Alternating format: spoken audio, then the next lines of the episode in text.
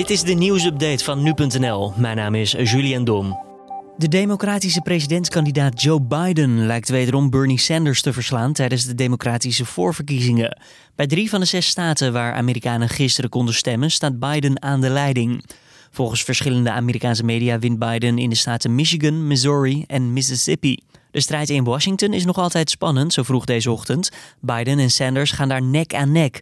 En die staat is belangrijk, want met Washington zijn 89 gedelegeerden te verdienen. Voor de meest actuele stand van de verkiezingen kan je terecht op nu.nl en in de app. Vorig jaar dronk 41% van alle volwassene Nederlanders geen of hooguit één glas alcohol per dag. Dat blijkt uit de gezondheidsenquête van het Centraal Bureau voor de Statistiek. Het wordt aangeraden om hooguit één glas alcohol per dag te drinken. En volgens het CBS houden steeds meer mensen zich daaraan. Verder interessant bij de resultaten: mannen drinken per dag gemiddeld meer dan vrouwen. Ouderen boven de 75 jaar houden zich erg goed aan de richtlijn. En jongeren van 18 en 19 jaar een stuk minder.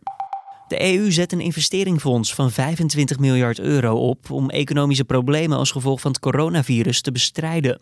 Met het fonds moeten de economische gevolgen van het virus beperkt worden. Per direct is al 7,5 miljard euro beschikbaar voor investeringen.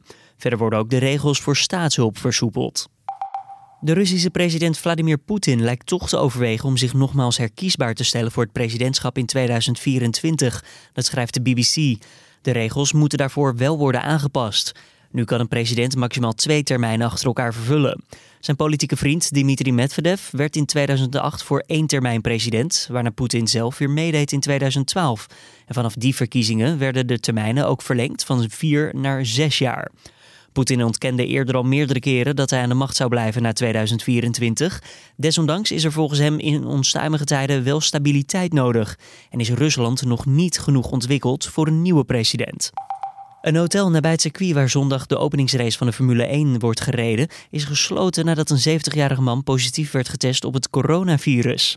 De Australiër hield zich niet aan instructies om zichzelf niet aan anderen bloot te stellen en bezocht het hotel afgelopen zaterdag.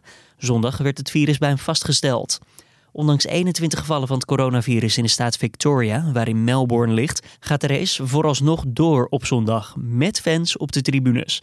In tegenstelling tot wat de organisatie van het evenement vertelde, bestaat er volgens de regionale autoriteiten echter wel een kans dat de race alsnog wordt geannuleerd. Op dit moment is daar echter nog geen noodzaak voor. En dit was dan weer de nieuwsupdate.